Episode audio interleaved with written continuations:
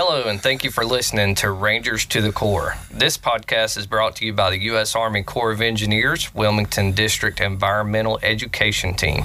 With this podcast, we strive to keep you informed, educated, and give you a behind-the-scenes look at everyday life as a park ranger.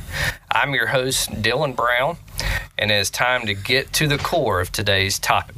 Hello and welcome to another episode of Rangers to the Corps. Today we're going to be talking about how we get things done and specifically about our partners. So as usual for our icebreaker, our question of the month is, as the nights grow longer and the temperatures cooler, the leaves are changing color. Do you have a favorite tree in the fall? Okay, so let's go around the horn with our favorite fall tree. Let's start with Carmen. Thanks, Dylan. That's a great question. So I'm Carmen Boyette with the Wilmington District Natural Resources Management Section. And my favorite tree in the fall is the tulip poplar. It's also called a yellow poplar or a tulip tree. And the reason that I really like the tulip poplar is because of its bright yellow leaves in the fall. I think it's just really pretty, and I also really like the shape of their leaves, which many people say it resembles a cat face, and I think they're pretty cool trees. That's awesome. Yeah, the tulip poplars, it seems like they come up everywhere, so when you see one tulip poplar, you see several of them, and sometimes it can be like a yellow or a gold blanket when the leaf change hits just right. So yeah, that's a great one. What about you, Francis? Well, one of my favorite trees is a sycamore tree. I love the way their bark looks and the way they're just kind of grow right along rivers and waterways and are kind of hanging out over the water. But unfortunately, their leaf color when they change in the fall is kind of a dingy brown. So they're not my favorite fall tree. I would say my favorite fall tree is probably a red maple. Those brilliant reds during peak leaf season of the red maple just really makes fall just bright and special. Yeah, I totally agree with you there, Francis. Red maples are gorgeous. What about you, Emily? Yeah, I think, some of my favorite native trees that we have here, kind of similar to what Francis was just saying, aren't always the showiest in the fall. So I think I'll probably pick our white oak or any of our oak species maybe. But I love getting to see all the different leaves change in the fall. I love the science behind it. But I think the oaks, one of the reasons I like them in the fall as a fall tree is they kind of hang on to their leaves a little bit longer than some of our other native trees in this area. So, you might see their leaves just a little bit longer, taking a little bit more time to change, all that kind of stuff, which I like the longer, not necessarily the immediate drop, I guess. So I'll go with oak. Awesome. Yeah, that's a great choice. I'm actually going to piggyback off of you and Francis both. I think, like Francis, as a showy tree, the red maples are just gorgeous. I love seeing a red maple in full color and seeing that full red crown. It's really pretty. But then I also got to throw in, like you said, a good mass tree. So white oaks, white-tailed deer and black bear, that's such a staple of their diet throughout the fall. And squirrels as well, as far as the acorns that's falling off those white oak trees, because, squirrels are stashing those to get them through the winter. Mm-hmm. So as a mass tree, that's definitely my favorite one. All right, let's go to John Bannerman. Hey, everyone. John Bannerman here at Jordan Lake. So I'm surprised I didn't hear this tree already. So I guess it's going to be the Rodney Dangerfield of fall trees. It's going to be the sourwood. So I think the red maple gets a lot of rightful respect with how colorful it can be in the fall. But I've found that sourwood trees are even more colorful. They'll go from this really unique yellow to almost like a pinkish red. So check out a sourwood tree if you're able to identify it. They can be found pretty much throughout the entire state of North Carolina and Virginia, outside of the most low-lying coastal areas. It's typically an understory tree, so it'll be in more typically like established forests. But it's one of the first trees to start turning color. So if you're looking out in like a well-established forest and you see a quick pop of yellow or red all by itself, there's a pretty good chance that'll be a sourwood tree. That's awesome, John. Yeah, it's funny because sourwoods, a lot of times, it don't seem like they get a lot of love. During the spring, you know, they got those nice long tassels while they're pollinating. And then I'll never forget in Boy Scouts learning the difference between sourwoods and dogwoods, like other than the bark. You can actually chew on the sourwood leaves a little bit, and they do taste sour. They taste like a green apple sort of thing. So if anybody tries that, I don't suggest, you know, swallowing it. But, yeah, it's definitely okay to chew on those leaves a little bit. The honey is also really prized as well. If there's a hive near a lot of sourwood trees, a lot of folks seek out that honey because I don't think I've ever had sourwood honey, but I know there's some folks that swear by it and will pay extra if they come across it. Well, I will have to hook you up because my mom and stepdad actually have hives by sourwood trees. They get some sourwood honey, so we'll have to see if we can't fix that. Awesome. All right. What about you, Grace? Okay. So thanks, Dylan. My name is Grace. I'm from W. Kerr Scott Dam. And my favorite fall tree is the dogwood. So we kind of mentioned dogwood a little bit with the sourwood. It gets a purple red leaf and it has bright red berries, which bluebirds love. And I was going to pick the quaking aspen, but we don't have that here in North Carolina. And I didn't realize that until I did a quick search. It's really up north. It's where I'm from in the north, but I like that tree as well. It gets really bright yellow, and they have like a flat leaf stalk, and they like quake or shiver basically when the wind blows, and it looks like they're waving at you. So I think that one's a cool one too. Yeah, I definitely got to agree with that. I've been seeing those red berries everywhere lately. So they're, like you said, birds love those red berries. So I gotta give you props there on the dogwood as well. So that's some awesome diversity, guys. That's pretty cool. So let's move on. I'm going to let Carmen introduce the core subject of our podcast today. All right. Today we've got a special treat in store for you. Today we're excited to share information about the Corps' Partnership Program. Partnering is an essential tool that allows the U.S. Army Corps of Engineers to effectively manage recreation and environmental resources. With partnerships, we can pool resources to promote coordinated, focused, and consistent mutual efforts to resolve common problems and missions while avoiding duplication of efforts. Partners may include state governments, Native American tribes, private organizations, public organizations, local communities, and others. Across the Corps last year, we worked with over 45,000 partners and had 1,465 partnership agreements with a value of $110 million. In the Wilmington District, we worked with 77 partners and had 49 partnership agreements with a value of $438,000. So for the next few minutes, sit back and relax as we discuss more about the partnership program. Sounds great. So I'm all about partnerships lately because I recently attended a partnerships course that is taught by our special guest today. Our guest is Mr. Francis Farrell. As he mentioned earlier, he is the chief ranger at Falls Lake, and I will be interviewing him about some partnerships here. So just a real quick tidbit about Francis, and then I'll let him introduce himself a little farther, is he is our South Atlantic Division representative on the Corps' Partnership Advisory Committee and currently chairs the committee. And as I mentioned a while ago, he also teaches the partnership course. So I'll turn it over to Francis and let him introduce himself.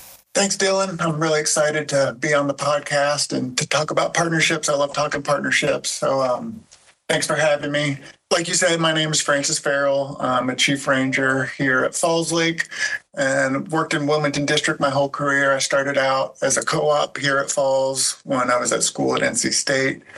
And then after I graduated, I worked at Jordan Lake for almost 15 years. And then came back over to Falls as a chief ranger in 2016. So love it here at Falls Lake, and yeah, love talking and working on partnership projects. Awesome. Like I said, we're so glad to have you. Let's start off with a question that sounds simple, but it's sort of complicated. So when we hear partnerships, I know my mind goes to like business partnerships. So as far as the Corps is concerned and how we use it, what is a partnership?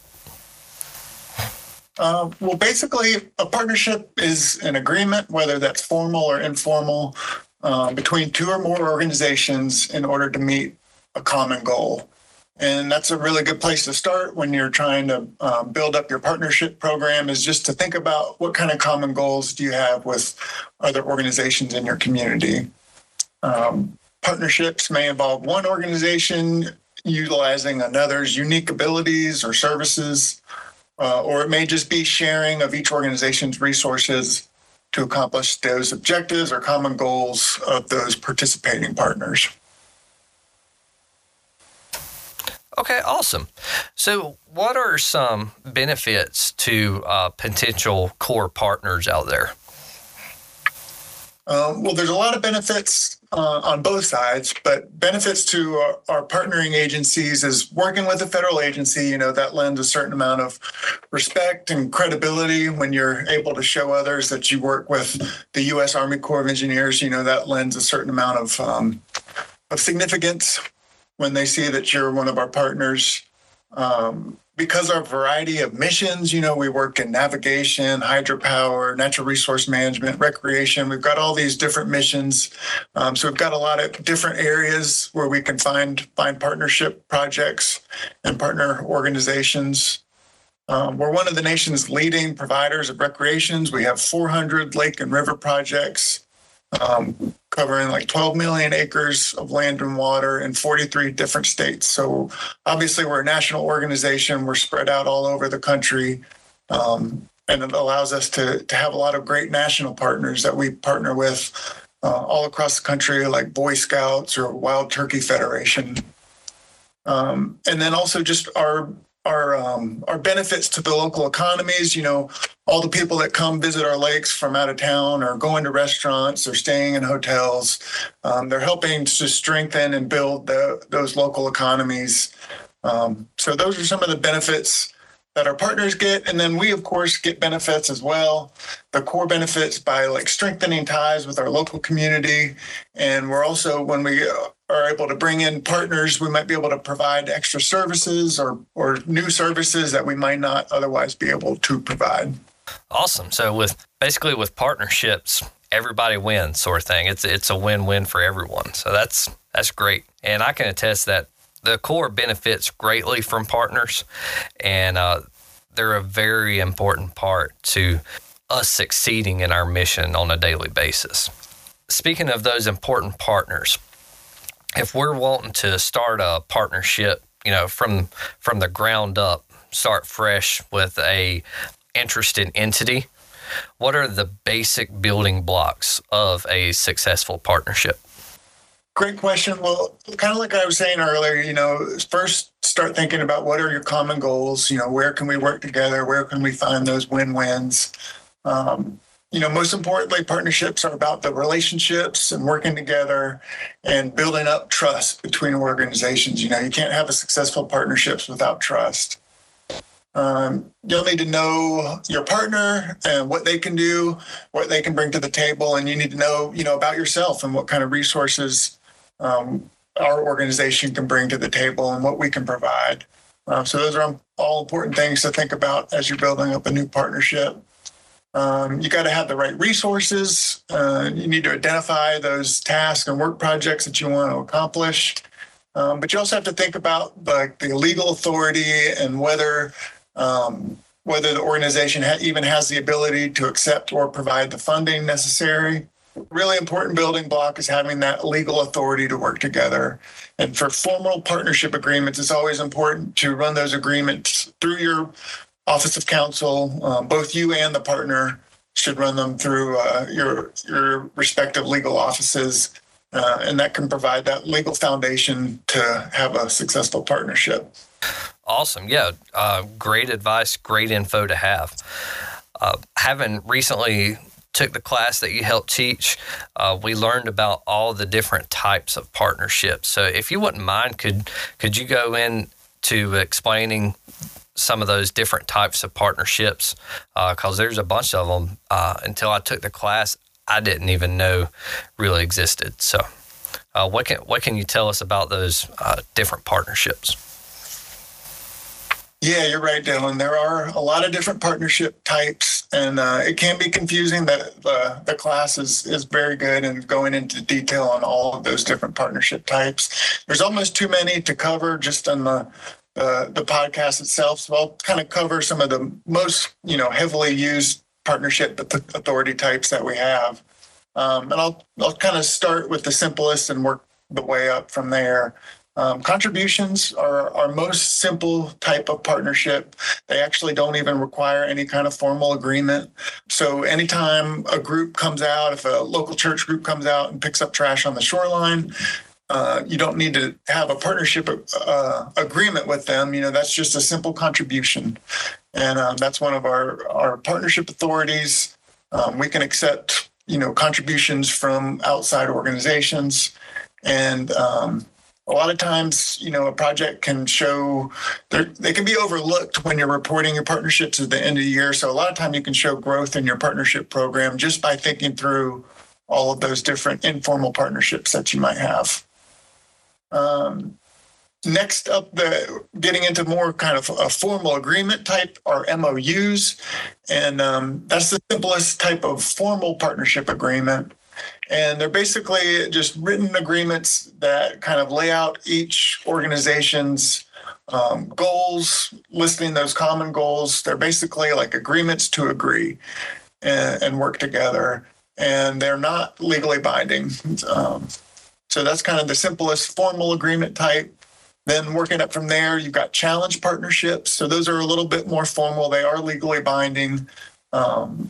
And they're still kind of a general partnership agreement type. You can do lots of stuff under a challenge partnership.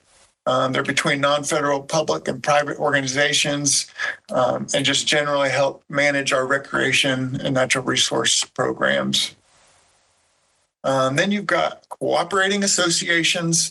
So that's a formal agreement with a nonprofit. They have to be a 501c3 or 501c something tax-exempt organization. But they can do some things that some of our other partners can't. A cooperating association sometimes goes hand-in-hand with our friends groups, but you can have a friends group without the formal agreement. But if they've got a cooperating association agreement, they can do stuff like operate a bookstore in our visitor centers, and they have some other abilities to do some things that other partnerships can't do without that specific agreement type. And then we've got some more specific partnership authorities that I'll cover, like Economy Act. So anytime we want to partner with another federal agency, we can't just do that informally. We actually, anytime we work with another federal agency, we have to go through an Economy Act order. And we do have to compensate whoever's, receiving the benefit or getting the work done has to pay the other federal organization through an Economy Act agreement. Cooperative agreements are another partnership type, and sometimes just these names all start to run together or sound very similar. So the class and some other resources I'll cover later are helpful, but cooperative agreements are specific agreement types. They're the only type of partnership where the funding kind of can flow from the Corps to the partner organization. So the SCA is a good example. We have a cooperative agreement with the Student Conservation Association, and that allows us to pay some incidentals and some kind of incidental salaries for SCA students to come out and work on our projects. And cooperative agreements all have very specific authorities. They're things for like noxious weed management, education, and research projects. There's a few different cooperative agreement types. And then the last one I'll cover is our newest partnership authority. It's called the Challenge Cost Sharing Cooperative and Management Agreements. And this is a replacement for our joint management that we had a number of years ago that was deemed to be not legal. But now we have a new legal authority to jointly manage our parks through this Challenge Cost Sharing Cooperative Management. And it does need to be done with non-federal public entities. So We can't partner with our nonprofits to jointly manage our parks under these agreements. There has to be another public agency, like a state park agency or a local municipality, or it could be even be a Native American tribal entity or like a local university. Those are all options for jointly managing our parks using the CCSCMA agreement types. So yeah, that was just kind of a brief overview. And I think later on I'll cover some of the resources and how you can find out more information about all those different agreement types. Awesome, Francis. Thank you for all that. I think it's important that citizens know, all these ways they can help if they're interested, or business owners or nonprofit owners or anything like that. I mean, it's to know all those possibilities are out there. I think it's awesome. Let's see. Our next question. Carmen mentioned earlier that across the Wilmington District, there's 5 lakes, 3 locks and dams, and out of all of us, there were 77 partners total last year. While we can't highlight them all today, let's provide some partnership examples from South Atlantic Wilmington District. Yeah, we've got some really excellent partnerships across the district. So, we'll just kind of go around the room, and each ranger on the podcast can talk a little bit about some of their partnerships that they have going on currently. I'll start with some partners that we have here at Falls. I can't cover them all, but a couple ones that really stand out. We have a cooperating association agreement with the Friends to Mountains to Sea Trail group, and they're really active. We've partnered with them for, going on 15, 20 years now. And they do a lot of trail maintenance. We have 60 miles of the Mountains to Sea Trail that runs along Falls Lake. And they are doing a ton of work out there, keeping the trail maintained, rerouting when necessary, coming up with new routes, and just having, they do a National Public Lands Day. They just had a National Public Lands Day work event where they had 60-plus volunteers out working on trail projects. So they're an awesome partner, and because of that cooperating association agreement, we're able to sell some of their merchandise, some of their T-shirts and hats and patches and stickers and stuff like that in our visitor center. And we collect the funds for them, and then we can turn them over for them to use to put back into all the great work that they do. And then another partnership that I'll just quickly highlight is just one of those informal contributions, and this actually just happened today.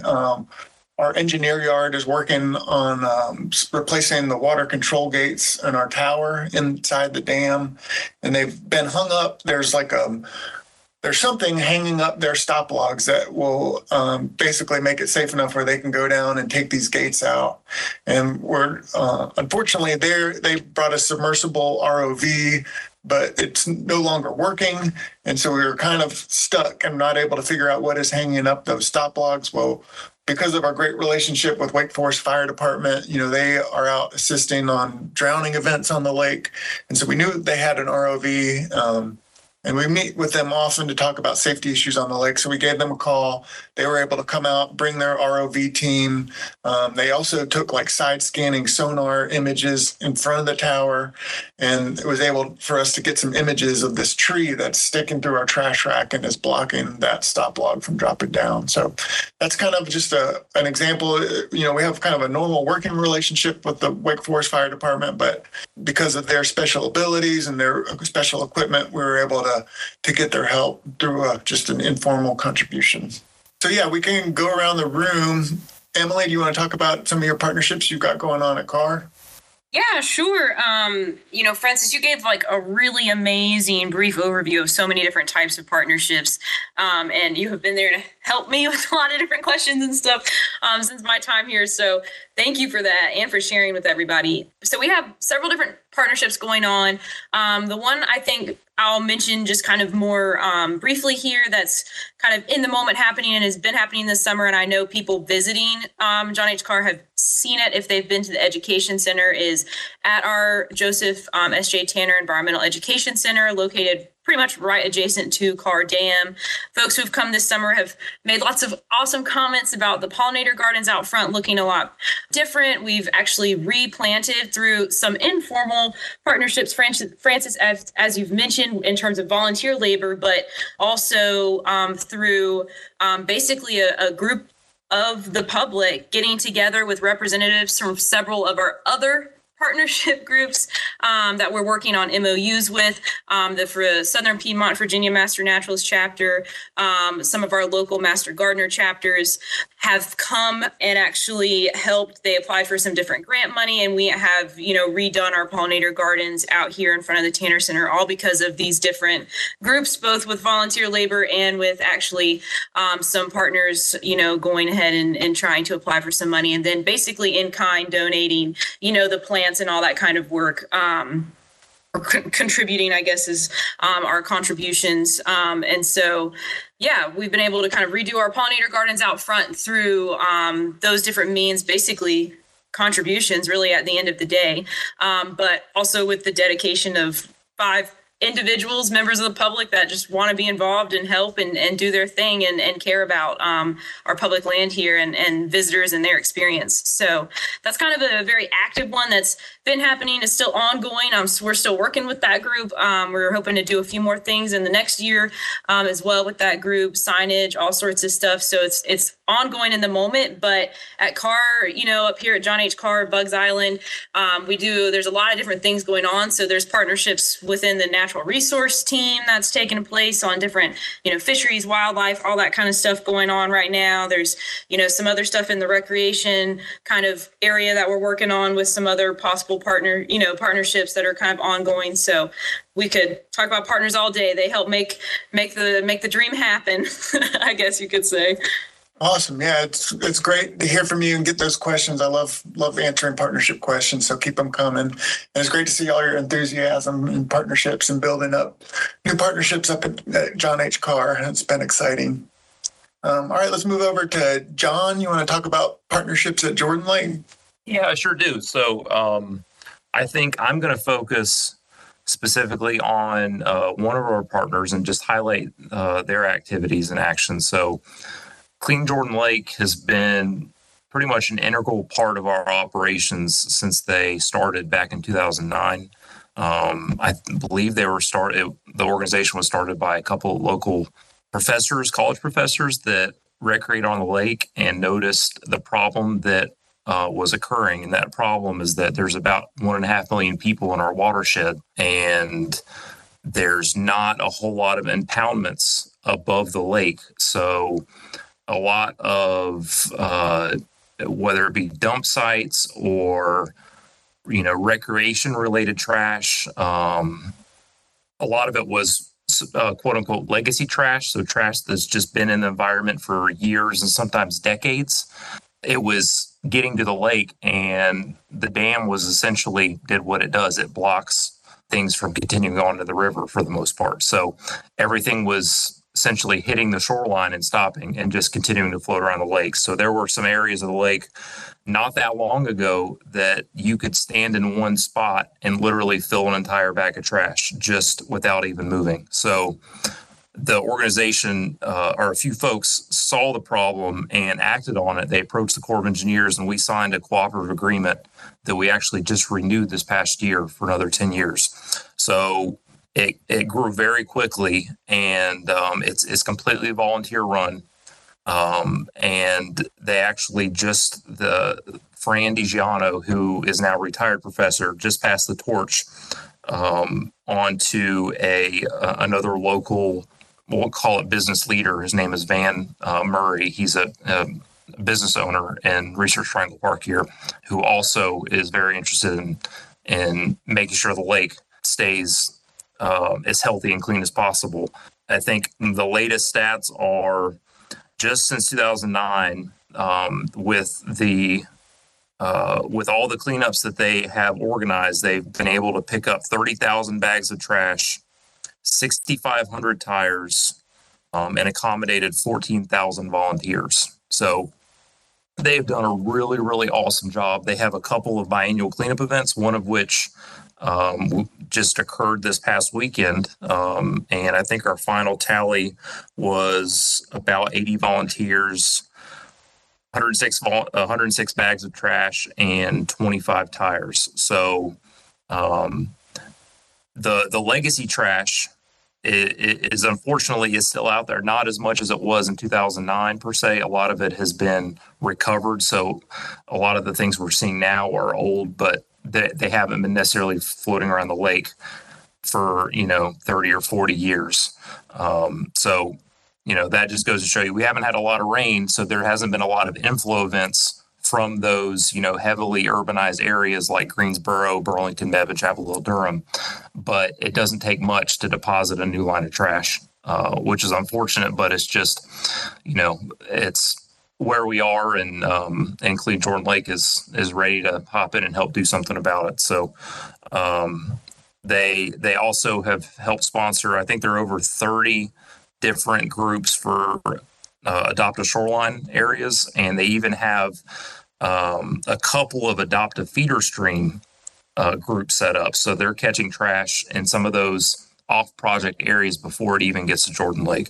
So, I don't want to, some of our other partners are great, but I just, really wanted to highlight Clean Jordan Lake because I think they do an absolutely amazing job. And we are really, really excited that they want to continue working with us and do great work for this project. That's awesome. Thanks, John. Yeah, Clean Jordan Lake is near and dear to my heart. I was working in Jordan when they first started organizing volunteer cleanups. And, it's a really good example of that snowball effect. And a lot of our best partnerships kind of all exhibit this snowball effect where they start small. I think we started just doing like kind of really small staff cleanups and realized how much trash was out there. And then, it just kind of built from there. The guy that you mentioned, Fran, started organizing bigger cleanups. And then, he kept going and going, and success builds more success. So that's a really awesome partnership. I'm glad you covered those for Clean Jordan Lake at Jordan. Yeah. And I think he finally was able to retire in his early 80s. He was, up until last year, he was always leading the charge in front of the pack, no grabber in hand, still bending down, picking up all that trash. So he was obviously really passionate about it and still does. He's not directly involved with Clean Jordan Lake, but he still participates in cleanup groups, various cleanup efforts through a kayak club that he's involved with that's out on the lake all the time. So he's still out there. He's just not as involved as he has been. But it's always good to see him when we can. Very good. Yeah, he is a one impressive dude. All right, well, let's head up towards the mountains. Grace, what kind of partnerships you guys have going on there at W. Kerr Scott? Okay, so we have several partnerships that we maintain, and I'll probably talk about them a little bit more in the Ranger Minutes that we're going to do later on. And all of our partnerships are very important and they fulfill different roles, but I'll highlight one, and that is the Friends of W. Kerr Scott Lake. This organization is a nonprofit 501c3, so we do have a cooperating association agreement with them, and they raise funds and conduct business to serve W. Kerr Scott. And that's really one of their main goals is to give back to our project. So they sell firewood and ice in our campgrounds. They also sell souvenirs in our visitor centers. And they write and apply for grants for us, which is something that us as a government agency, we're not allowed to do a lot of grants. We're not allowed to apply for many grants. Mostly they're open to nonprofit agencies or different things like that, and not open to federal agencies. So they fulfill that role. They step in, and as a nonprofit, they ask for donations or they apply for grants for us. Over the years, they've done so many great things for W. Kerr Scott, such as fund the Environmental Education Center, as well as our huge amphitheater at Fort Hamby Park through grants and fundraising and matching funds and different things like that. And those are just two examples. I can't remember when the Friends group came to be, but they have done a lot of really amazing things over the years, and they kind of have dwindled a little bit in numbers, in their board numbers, but we're getting a new president here soon, if that hasn't already happened. They were in the works on that, and so we're kind of revamping it, and hopefully it's going to get its second life. And they're just an invaluable partner to have here at W. Kerr Scott. Yeah, that's great. Yeah, sometimes, you know, partnership, that energy kind of ebbs and flows a little bit, but getting some new blood involved and bringing some new folks in can really do a lot to recharge a partnership. So that's awesome to hear, Grace. All right, Dylan, you want to wrap us up and talk about partnerships up at Philpot? Sure, I would love to. Our main partner at Philpot is Dan River Basin Association, or you'll often hear us refer to them as DARBA. They're an awesome organization. They're pretty large. They're a regional organization. They cover the whole Dan River Basin as their territory, if you will. But they're really instrumental with us. We actually have a cooperating association agreement with them. So they are a cooperating association with us, going back to the types of partnerships that Francis mentioned earlier. And they're really instrumental in getting a lot of things done as far as interpretive projects. They helped me out a ton there as far as our interpretive displays and as well as interpretive programming. We partner with them to do a program called STIC, which is a really amazing program. My numbers on it this year, we do that program with fourth grade, and I've reached a little over 420 fourth graders this year with that program, partnering with them, and have also got to hand out the Every Kid Outdoors cards as part of that, which we'll talk about later. But it's been a great partnership. They also helped us design the Philpot Lake Blue Way. They helped design a brochure for that, as well as install Blue Way identifier signs, as well as interpretive panels. So I could go on and on about DARBA, about the stuff they've helped us with, trails, cleanups. They also sell firewood in the campground, so people don't have to go walking through the woods and trying to find all the scraps that are left at the end of the season.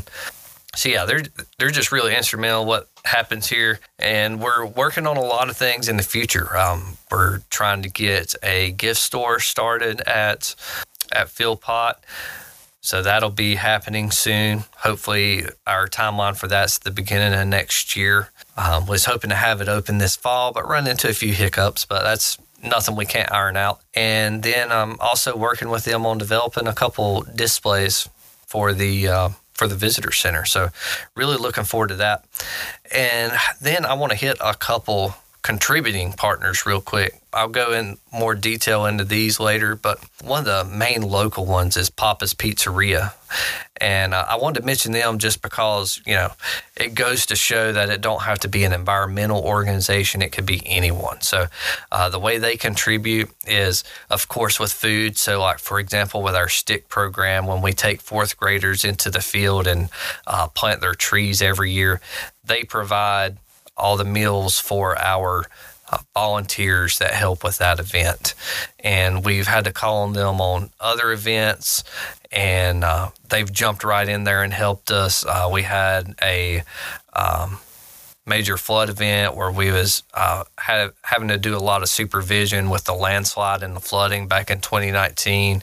And they brought us free pizza for having to have like extended shifts and that sort of thing. So they're really special to us, hold a place near and dear to our hearts, and they've been good as gold to us. So yeah, that's a couple major ones here locally, and I could go on about several others, but I'm going to save that for our weekly Ranger Minutes, I think, and give all those folks the credit they deserve. But that was awesome, Francis. Going around the horn, learning about everybody's different partners. I think that's so cool. It's awesome for other people within the district or maybe across the nation or even a wider spectrum, whoever's listening to the podcast, realize, you know, all the different types of partners we have, that each one of us have partners, active partners. That's really cool to put that exposure out there. So let's move on to our next question. That was a good one. Our next question is, where could an interested party, such as a business or someone in a nonprofit organization or anything really, where could they find out more information about being able to partner with the Corps? Well, there's a lot of good resources out there. You know, some are just available for Corps employees, but there are lots of great resources, you know, for any member of the public or any local business or organization that wants to learn more about partnering with the Corps. We've got like a nice handout sheet. Actually, Emily up at Carr Lake made we have got one kind of focused on nationally partnering with the Corps, but Emily used that as a template to build a local handout that really focuses on partnering with the Corps at John H. Kerr Lake. So that was a really cool initiative. If you Google the Natural Resource Management Gateway, that's got a lot of really great information about partnerships. You click on the Partners tab, and the Partnership Advisory Committee really works hard on keeping that website up to date with all kinds of partnership information. We go into a lot of detail about all the different partnership authorities, and you can find like examples of success stories. You can find examples of existing agreements, so you can, you know, copy liberally from there. You don't have to reinvent the wheel on making a new partnership type. There's like decision trees and flow trees on how to decide what type of partnership would work best for you. So lots of great resources on the NRM Gateway. For Corps employees, if you just want to find out, you know, kind of more information, or there's a new tool that I want to highlight. It's housed in the Environmental Stewardship National Initiatives model, and there's a link to that right there on the front page of the Gateway.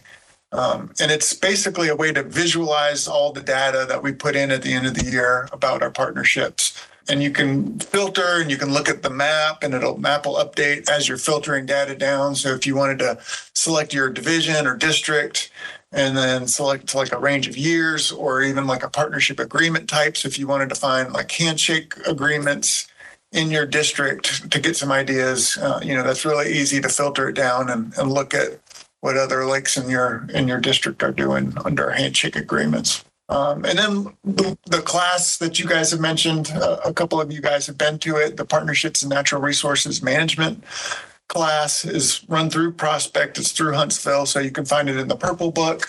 And the Partnership Advisory Committee teaches that 2 to 3 times a year. Ever since COVID, we've been catching up and teaching it more often. And we teach it all over the country. We just recently taught it up at Summersville Lake in West Virginia. And next year, we're going to be teaching it in the spring in Mark Twain Reservoir. And then later on in September, we're going to be hosting it right here in Raleigh-Durham, North Carolina. And we'll take a field trip out to Falls and Jordan Lakes to look at some of the great partnerships that we've got going on here in the Triangle. So yeah, those are just a few resources, but if you're interested in partnering at any of our lakes, you know, one great way to get more information is just go into the lake and ask questions about partnering, and ask to talk with that lake's, you know, partnership POC. And that's a really great way to get started with developing a new partnership. Awesome. Thank you so much for that, Francis. And I'm really happy we had you on today. Are we missing anything? Is there anything else that, you want the public to know about partnering with the Corps? Just a couple of kind of final words on partnerships. And the first is something that in the early 90s, you know, the Corps of Engineers started really realizing how important partnerships were and all the federal agencies. And that's when we first got some of our actual legal authority to enter into partnerships. And something that a general at the time, General Strzok, said was, partnerships, it's important to remember that partnerships are a handshake, not a handout. And that's just basically, like we've talked about before, it's both the organizations need to find a benefit out of a partnership to have a successful relationship. So you got to find those win-wins and find those common goals. And just a kind of final thought is just how crucial partnerships are to our missions. I mean, we all kind of, as Corps Park Rangers, know that our budgets are tightening a little bit. It's, you know, we're especially in the recreation field, we're starting to see our budgets tighten, and the cost of business is going up and up. It seems like every year things cost more. So if we're going to keep providing those, you know, the services and meeting the expectations that our public, you know, has for our organization, we're just going to have to really rely on partnerships more and more to get our job done. So, yeah, I really appreciate you having me on to talk about partnerships. It's been a great podcast. Awesome. No, it's been my pleasure. Always good to hear about partnerships from Francis. It's been great, and glad we're getting the word out there about it. Just real quick before we move on, one thing I've been working on the last week really hard at my office is I've been putting together a partnership presentation for the public. And what I plan to do here at Philpot, hopefully the first or second week in November, is I'm going to have a partnership, quote unquote, open house. So I'm going to be distributing invite out to all the local businesses and nonprofit organizations and state and local government organizations, and see if I can get as many people over to our visitor center as possible to watch this presentation and to show them all the possibilities that I don't think a lot of them are aware of. So I'm really looking forward to that. And a lot of that was inspired by the partnerships course that Francis helped teach. So yeah, I'm looking forward to seeing what's on the horizon for everyone, because it seems like partnerships just continue to grow all the way across the district. All right, so I hope everyone learned a lot about partnerships today. I'm going to turn it over to Grace Trimble over at Kerr Scott Lake, and she's going to tell us what's on the horizon and fill us in on some things to look out for.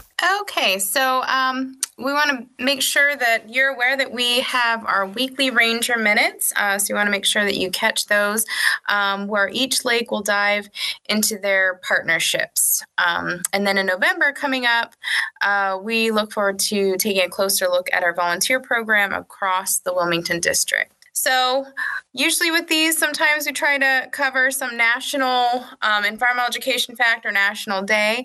And I found for November 15th, this happens every year on November 15th, we have America Recycles Day, which is a Keep America Beautiful national initiative, which is the only nationally recognized day dedicated to promoting and celebrating recycling in the United States.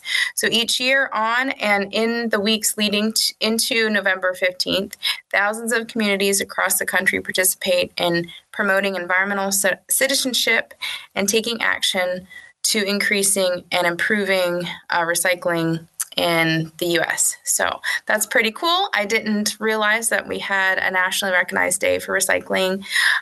So it is November 15th, so mark your calendars. And Dylan had mentioned this when he was talking about one of his partnership programs that he does in the schools. Has, our listeners were wondering if you've heard about Every Kid Outdoors Pass. So the Every Kid Outdoors 4th grade pass is free for U.S. 4th grade students and covers entrance and standard amenity fees. This pass is obtained by the student exchanging an Every Kid Outdoors Pass voucher for the pass, or 4th grade teachers can print vouchers for all of their students. This pass is valid for 12 months, beginning in September of the year that the student begins 4th grade, and it is good all the way through August of the following year. So for the entire year that the student is in 4th grade, from September all the way through August. So partnering agencies supporting the Every Kid Outdoors program include U.S. Bureau of Land Management, National Park Service, U.S. Fish and Wildlife Service, U.S. Forest Service, and, of course, the Army Corps of Engineers, among others. And as a bonus, our park rangers can also visit your classroom if you're within driving distance. So after the program, we will issue Every Kid Outdoors passes to all the students. So call and email us to schedule that. Awesome. Thank you, Grace. And, that Every Kid Outdoors pass is great. I love the fact that it gets more kids outside, gets them interacting with nature, and I look forward to handing those out every chance I get. So thank you for hitting on that. So let's go to Emily for our water safety tip of the month.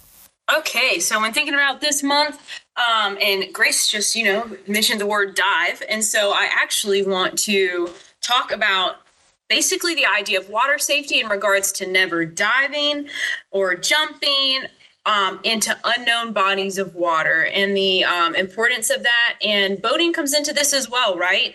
Paying attention to where you're boating. So everywhere that we work as park rangers with the Corps, either at a lake or a river, is in some ways considered wild still, right? We've got flowing water, debris is moving around the lake. It could be natural debris, a tree, all that kind of stuff, or it could be a man-made thing, like, you know, John was talking about some trash that they've gotten out of Jordan Lake. Could be a tire, could be all sorts of stuff. And so it's very important while you're recreating outside in and around the water to make sure you don't dive or jump into a lake or river because we don't know what that underwater obstruction might be.